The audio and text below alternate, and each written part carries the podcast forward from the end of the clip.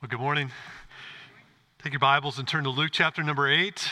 Luke chapter number 8. We'll be in verse number 40 in just a moment. Uh, Luke chapter 8, verse number 40. We're going to finish up chapter 8 today. Uh, chapter 8 of Luke has just been, it's been a lot of fun in that uh, Luke is painting a portrait that Jesus is Lord over everything. If you think about where we started, he uh, is Lord over sickness, he is able to heal. He is Lord over the uh, natural realm. He's able to, to stop the storms. He is Lord over the spiritual realm and able to cast out demons. And we're going to see today that He's Lord over everything, including our greatest enemy, which is death. Jesus Christ is Lord of all, isn't He? So if you'll stand with me, we will begin reading in verse number 40 of uh, Luke chapter number 8 says, Now, when Jesus returned, the crowd welcomed him, for they were all waiting for him. And there was a man named Jairus who was ruler of the synagogue. And falling at Jesus' feet, he implored him to come to his house. For he had an only daughter, about 12 years of age, and she was dying. As Jesus went, people pressed around him, and there was a woman who had a discharge of blood for 12 years. Though she had spent all her living on physicians, she could not be healed by anyone. She came up behind him and touched the fringe of his garment.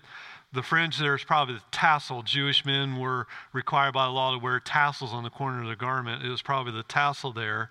And immediately her discharge of blood ceased. And Jesus said, Who was it that touched me? When all denied it, Peter said, Master, the crowd surround you and are pressing in on you. But Jesus said, Someone touched me, for I perceive that power has gone out from me. And when the woman saw that she was not hidden, she came trembling. Notice that she came trembling and falling down before him, uh, declared in the presence of all the people why she had touched him and how she had been immediately healed. And he said to her, Daughter, your faith has made you well. Go in peace.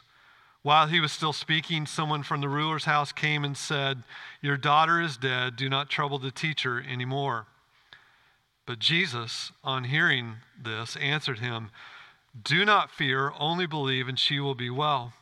And when he had came to the house, he allowed no one to enter with him except Peter and John and James and the mother of the child.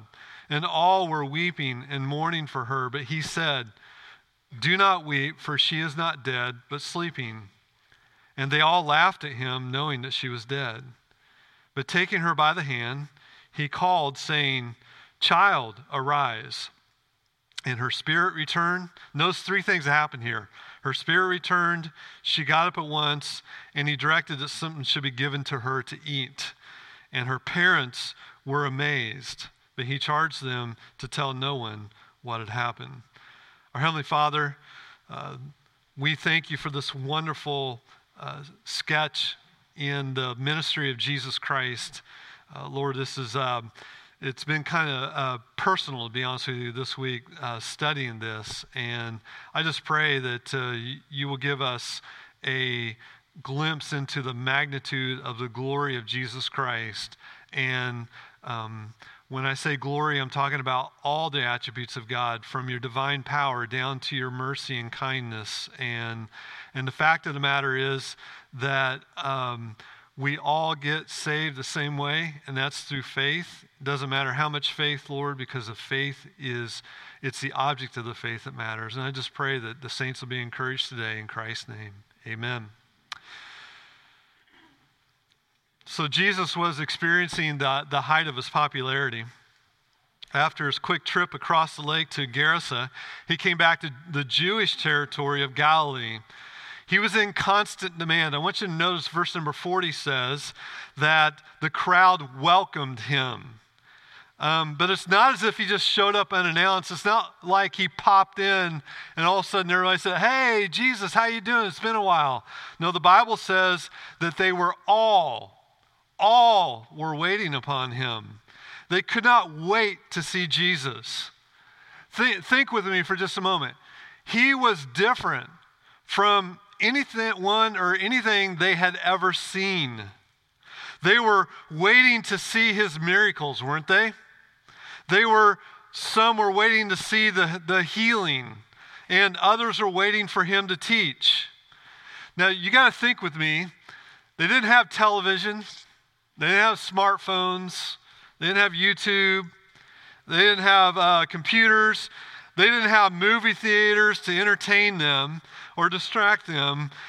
Jesus was a break from the monotony of subsistence living that most of them were engaged in. They literally were living one day to another. For, for most of them, that was, that was their everyday living. We, for the most part, have no concept of what that's like. We can't even begin to imagine the, the kind of life that they were li- living. Uh, this was a typical day in the life of our Savior. So much to do, and so many people, and he's here at the end of uh, Luke chapter number 8. Luke brings two miracles together into one narrative.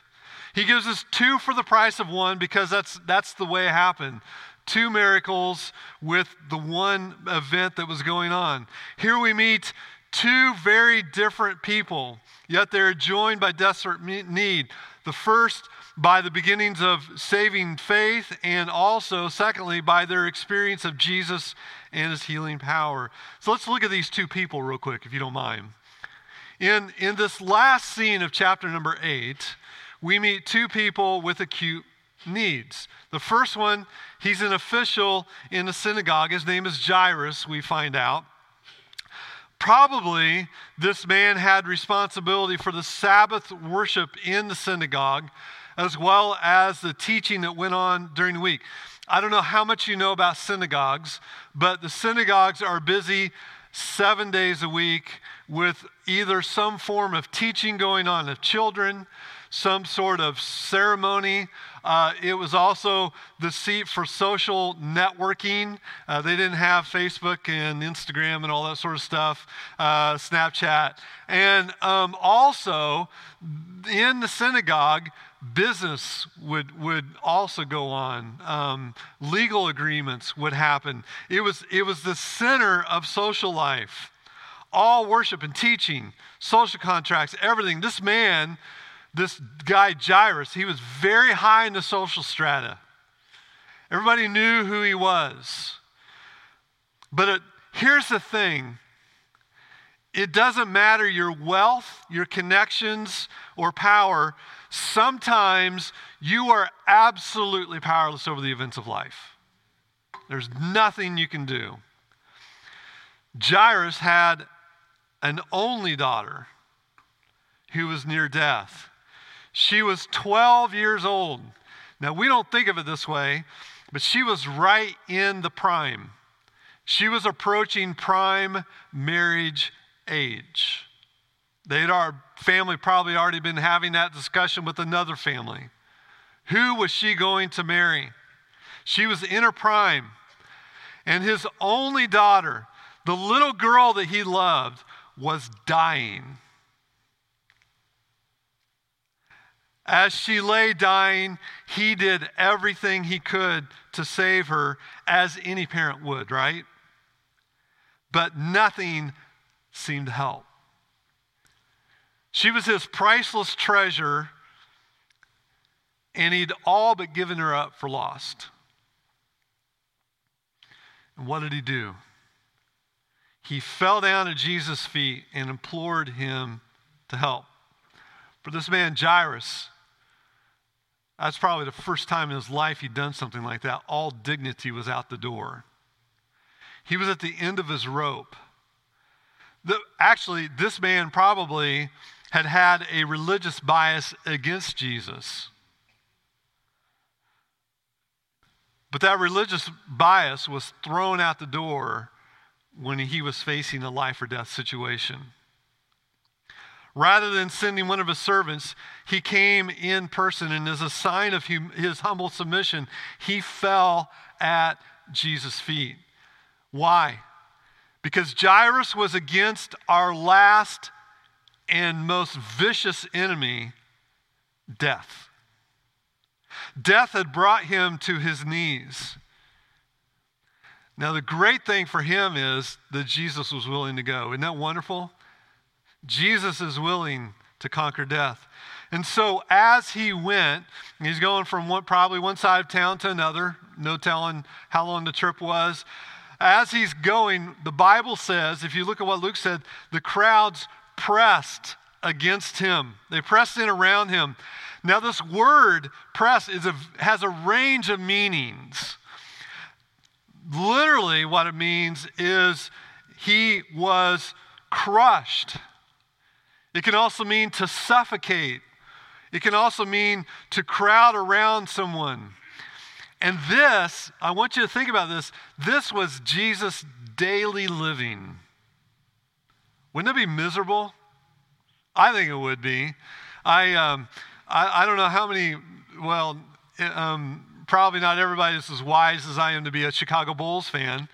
Uh, but I was watching The Last Dance, which was the uh, documentary on the last season of Michael Jordan with the Chicago Bulls and how they won the championship. And that year, uh, one of the years, I, I don't know, it was that year, they went, they, they chronicled a trip to Paris and uh, the crowds just crushed those players. They couldn't go anywhere without a massive group of crowds. I remember watching that, thinking to myself, that would be miserable. I like being able to go into a store and nobody knew who in the world I am. Uh, when it was funny, I got it. This is not in my sermon. It just popped in my head right now. When I lived in Pound, Pound, Wisconsin was 377 people. That's where I pastored before I came here. The town next door, one mile, literally one mile away, Coleman was 800 people. And they had enough people in that town, they had a Piggly Wiggly grocery store. And I'll never forget um, going into the grocery store and everybody knowing who I was and me not knowing anybody. They're like, oh, you're, you're the new pastor up at the Baptist church, is what they would say. Yeah, I am. I don't know who you are, but that's, I'm glad you know who I am. And, but could you imagine with Jesus, every day the crowds are pressing against him, crushing him. And all of a sudden, there's someone else in desperate need who comes up to him. The Bible says, and there was a woman who had a discharge of blood for 12 years. And though she spent every penny, all she had on physicians, she could not be healed by anyone. Mark, well, I'll get to that. But for 12 years, this woman had some sort of bleeding. It's probably a, a uterine bleeding of some form. The whole, now, 12 years, that's literally the whole 12 years this little girl's been alive. So we have two people, 12 years. This girl had everything going for her, and then all of a sudden she didn't. This woman, probably uh, towards the, not the end of her life, but, but maybe even middle age, she's been suffering for 12 years. The problem had to be embarrassing. And surely it, smelled. But the worst part is that according to Leviticus 15, this woman was ceremonially unclean. That's usually ceremonial uncleanness is usually only for six or seven days for a woman. Unless I have a baby, then it's either 30 or 60 days. But I want you to think about something. She was not allowed to go to the temple, she was not allowed to enter the synagogue or participate in public worship. Remember, I said the synagogue was the center of Jewish social life. She was not even allowed to touch other people because if she did, they too would become defiled. It's almost like she didn't exist. People suffering from chronic illness often struggle with isolation. Their, as their physical limitations cut them off from social interaction. Let me ask you a question Who do you know that's suffering with chronic, chronic illness? Maybe a close friend. Have you checked in on them recently? This woman's alienation was profound. She was an outcast. Out of necessity, she had pulled away from all physical contact, including family members, uh, uh, members of her own family. It had been 12 long years since anyone had embraced her. During that time, she constantly had to be careful not to touch anyone or let anyone touch her. Maybe her condition was not a matter of life and death, but, but something had definitely died inside of her. Not surprising, this woman had sought a cure any place she could. Luke stated that she spent all her living on physicians and could not be healed. Mark chapter 5 tells us that her condition only grew worse. The woman's illness cost her everything. It cost her money, relationships, it cost her her strength. She's probably anemic as well. I mean, think about the suffering that she's going through. Now, in some ways, she was very different from Jairus, wasn't she?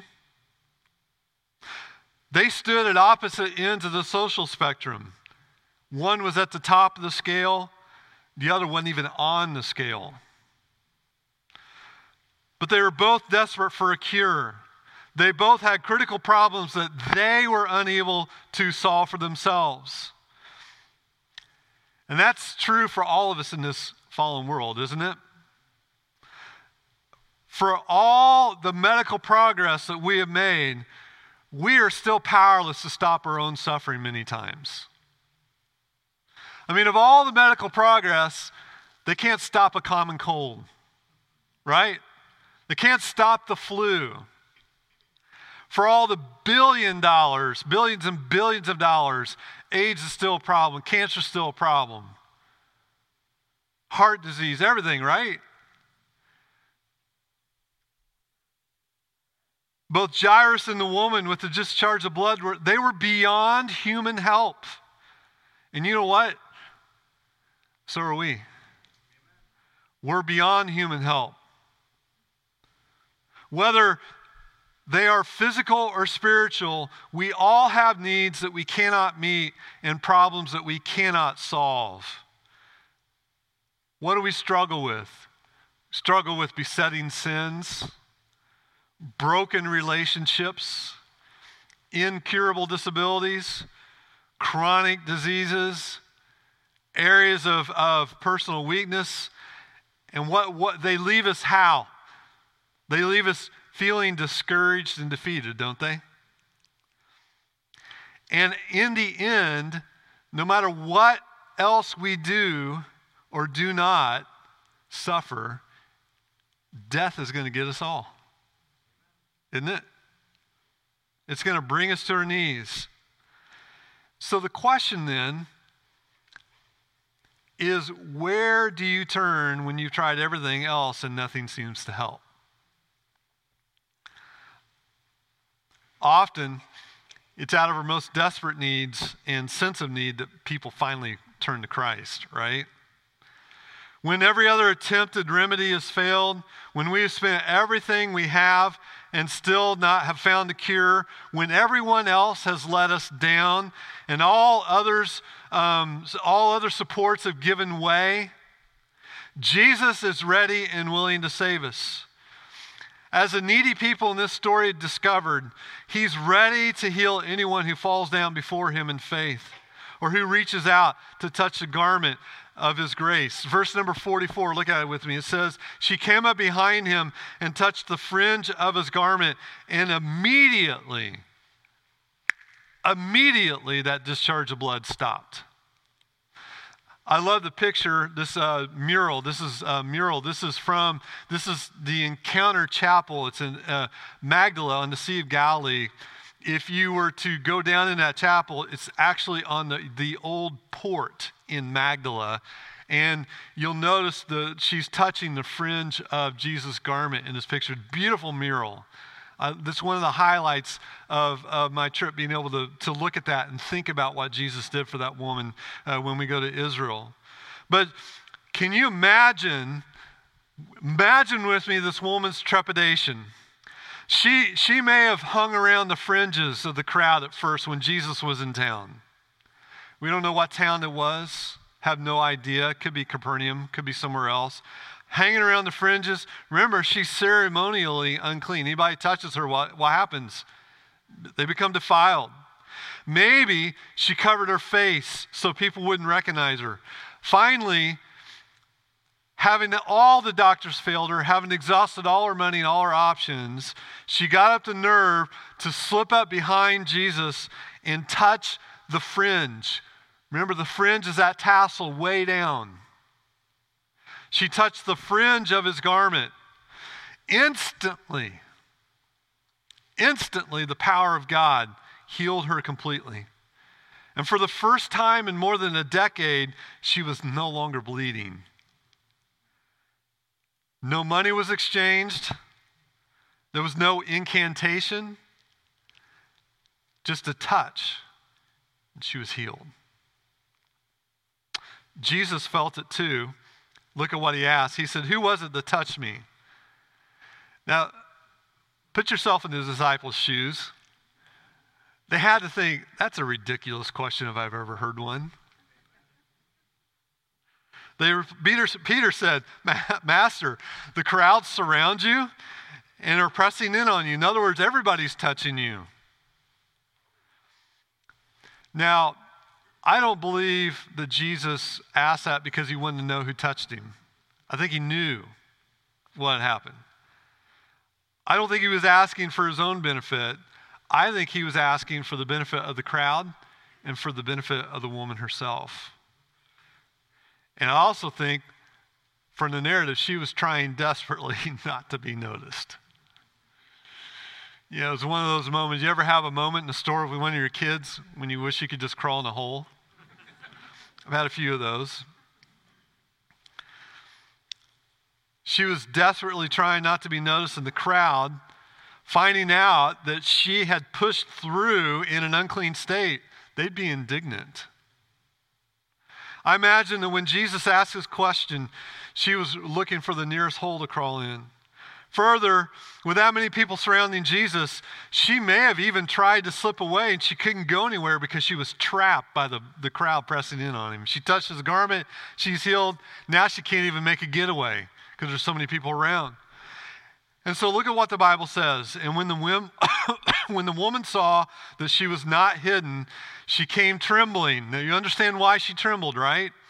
And falling down before him, just like Jairus, falling down before him, declared in the presence of all the people why she had touched him and how she had immediately been healed. What did she just do? She just gave testimony, a public testimony of what Jesus did. And we can see now why Jesus asked who touched. Rather than let this woman remain anonymous, Jesus called her out to give public testimony of God's saving work in his life. And first, this was more than just a little bit scary.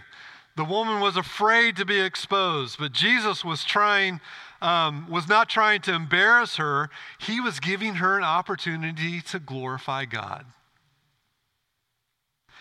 Now, everyone knew how she'd been healed by reaching out and touching Jesus, openly declaring this, but she also brought honor to her Savior's name. And there's a greater reason why Jesus put her on the spot.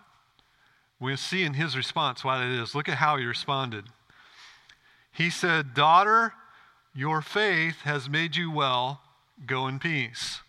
And there's two things in that little sentence that are, that are really astounding, interesting. The first one is he says, Your faith has made you well. That verb translated made you well is the word sozo, and it means saved. Your faith has saved you, is the literal translation.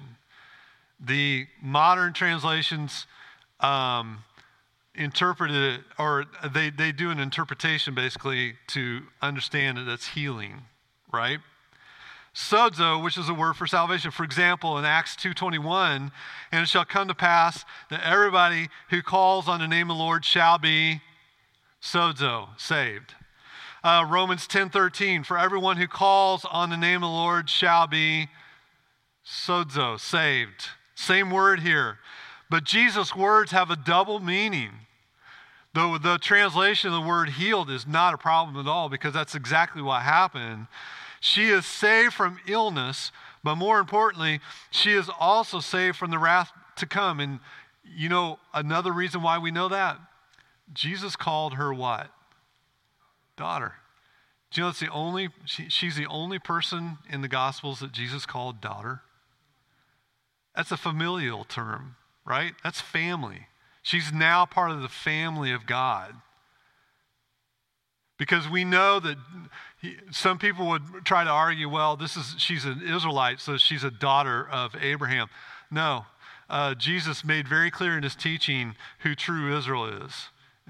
He said, Those, uh, remember, he, we already saw your parents want to come talk to you, your brothers and sisters. He said, My brothers and sisters are who? Those that do my will, do the Father's will. And so she is the only woman in Scripture addressed as daughter. For 12 agonizing years, she has been alienated from human society. Think, put yourself in her shoes for just a minute. There had to be many times in her long suffering when she felt completely rejected, even by God. All she wanted was somebody to hold her and take care of her. And now she was wrapped in the embrace of her Savior. Daughter, he said. Jesus had not called her out to humiliate her after all, but to save her, to heal her, and to love her as God's own dear child. And so it was not the degree of her faith that saved her, but rather the object of her faith, which is Jesus Christ. Remember how she came? Trembling. He told her to go in peace. And that was definitely true about her. She came to him in all sorts of turmoil.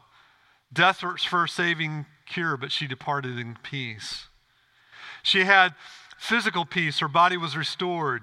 She had spiritual peace. She had entered into a personal saving relationship with Jesus Christ. She had social peace. Now that her cure was public knowledge, she would no longer suffer scorn and prejudice. Remember, we know from the parables that people who had chronic illnesses, people viewed them as very sinful. What happened to this woman? What, what did this woman do? What sinful act did she do that she's been judged by God for 12 years of bleeding? You see? All that was taken care of. She was reintegrated into the community of God's people by Jesus Christ with one, by her faith with one touch. Now, remember that the whole time this is happening, time is running out for Jairus' daughter. We haven't forgotten about her yet, have we? While Christ is speaking, Luke tells us, someone from the ruler's house comes up and said, What? Your daughter is dead. Don't trouble the teacher anymore. The girl was dead.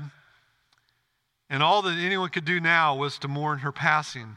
And as the servant said, there's no reason to trouble Jesus any longer. I, I can't imagine, if you're a parent, you know what I'm talking about. I can't imagine how crushing those words had to be. He was desperate. He came to Jesus in desperation, thinking, if I just get to Jesus in time, my daughter will not die. And she died anyway. The servant's words amounted to a statement of unbelief, by the way.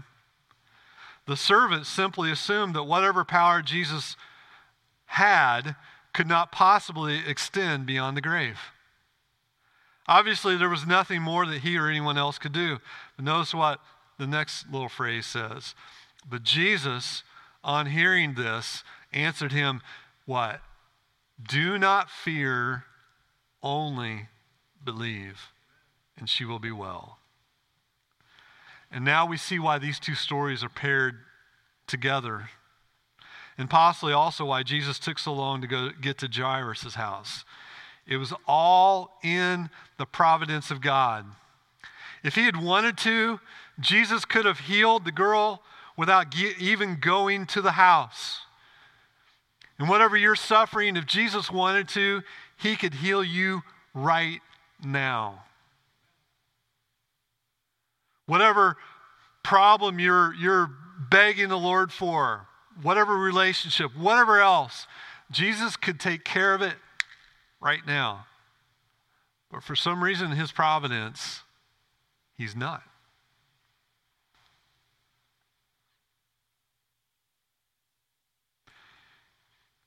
Instead of healing the girl immediately, he followed on to Jairus' home. And along the way, he performed a healing miracle that demonstrated the power of faith.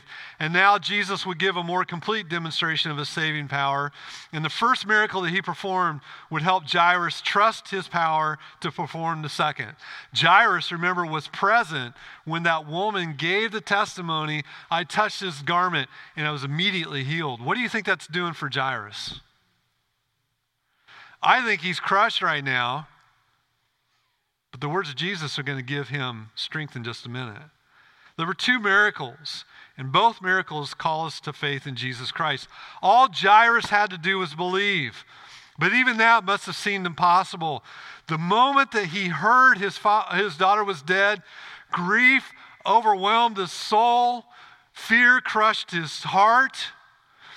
But Jesus told him, Do not be afraid. He told him, only have faith.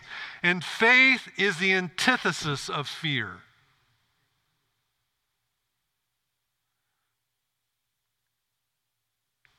What do you fear right now? Fear is the antithesis of faith. Faith and fear always stand in opposition.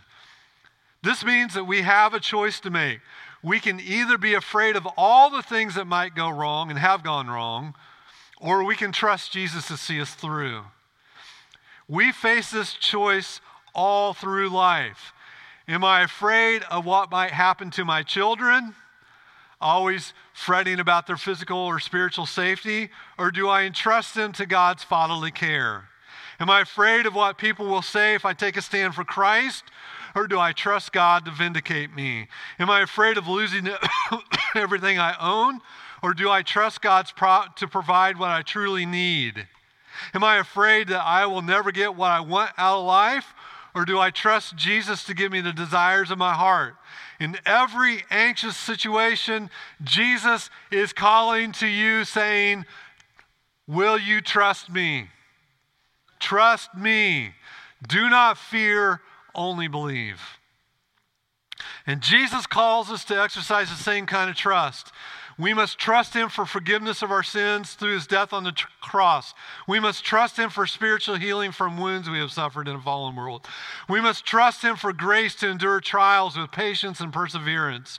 We must trust Him for reconciliation of relationships and for the salvation of the people we love. I have a brother who is two years younger than me, and I've been praying my whole life for his salvation. And I'm still hopeful, and I'm still trusting God. How are you, adult, those who have adult children who have wandered off? Are you fearful? Are you still hoping and trusting in Jesus Christ? Now, the mourners were already gathered when they got there. And that, that helps emphasize the fact that this girl was dead. She was doornail dead. She was as dead as they get dead. Knows what Jesus said. He looked at the mourners. They're, they're professionals. They're professional mourners. And he says, Do not weep, for she is not dead, but sleeping. And what was their response? They laughed at him, knowing that she was dead. Now, the word laugh, that, that word choice in Greek, is indicates ridicule or mock. They were mocking Jesus, they were ridiculing Jesus. They were scoffers. Now notice what he did did not notice what he did. He did not allow the scoffers to stay he asked them to leave. He kicked them out and then he finished his mission. The mockers needed to be removed so that the mission could be accomplished. Now, when he said, She is not dead but sleeping, Jesus was not offering a different diagnosis. Instead, he was introducing everybody to a whole new perspective on what it means to die, based upon his divine power over life and death. Jesus knew that this girl would rise another day. They believed in the resurrection. And so he said, She's only asleep. As one commentator said, um, there's an entire sermon in the word sleeping. The girl's death was not permanent. The girl was dead to her family and friends, but as far as Jesus was concerned, she was only asleep. And so, taking her by the hand, he called out, Child, arise. It was the simplest thing that Jesus did. He touched the girl with the healing hand and said what her mother probably said every morning Get up, my child. Get up. She was sleeping. Notice the response. I, when we read it, I, I, her spirit returned. She was dead. Her spirit came back. She got up at once. It wasn't, you know, in the movies like some slow awakefulness. It says she popped up.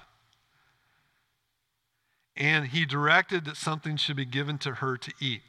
Now, she probably needed it, but that's also proof that she was alive. Remember when Jesus got his resurrected body, his glorified body, uh, one of the proofs that he, there was him and not a ghost was he said, Give me some fish and I'll eat it. Remember? That's what he's doing there. And her parents were amazed, and he charged them to tell no one what happened.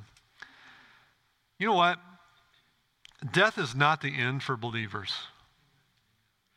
In the same way that Jesus raised on the third day, we too will be raised. Won't that be great? Our bodies will sleep in death, but they will rise again. How do we know this?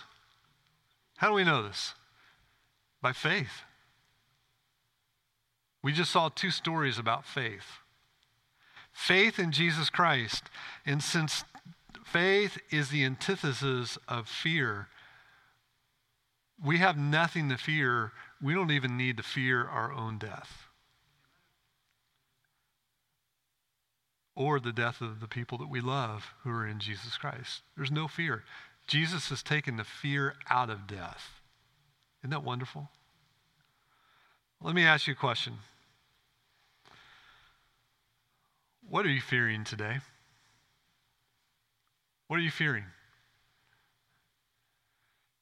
We have nothing to fear as believers. As I said several times already, Jesus has taken the fear out of anything. Jesus may choose to put you in some of the hardest providences that you never imagined that you go through in your life. But even when he does, we are not to fear. We are only to trust him because he loves, uh, if you're in Christ, he loves you. And Romans 8 says, nothing can separate us from the love of God. Lord, we thank you. We thank you, Lord, for this wonderful scene in the life and ministry of Jesus Christ. We, we have nothing to fear. There are many times, Lord, when, when you put us in difficult times and we wonder, are we being punished? And we question, Lord. In our weak moments, we question. But Lord, help us to never question your goodness. Help us to never question your love and help us to never question your power. Lord, our, the very fact that you saved us shows us that.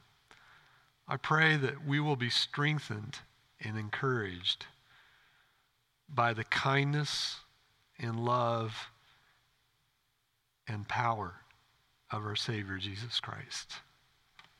Amen.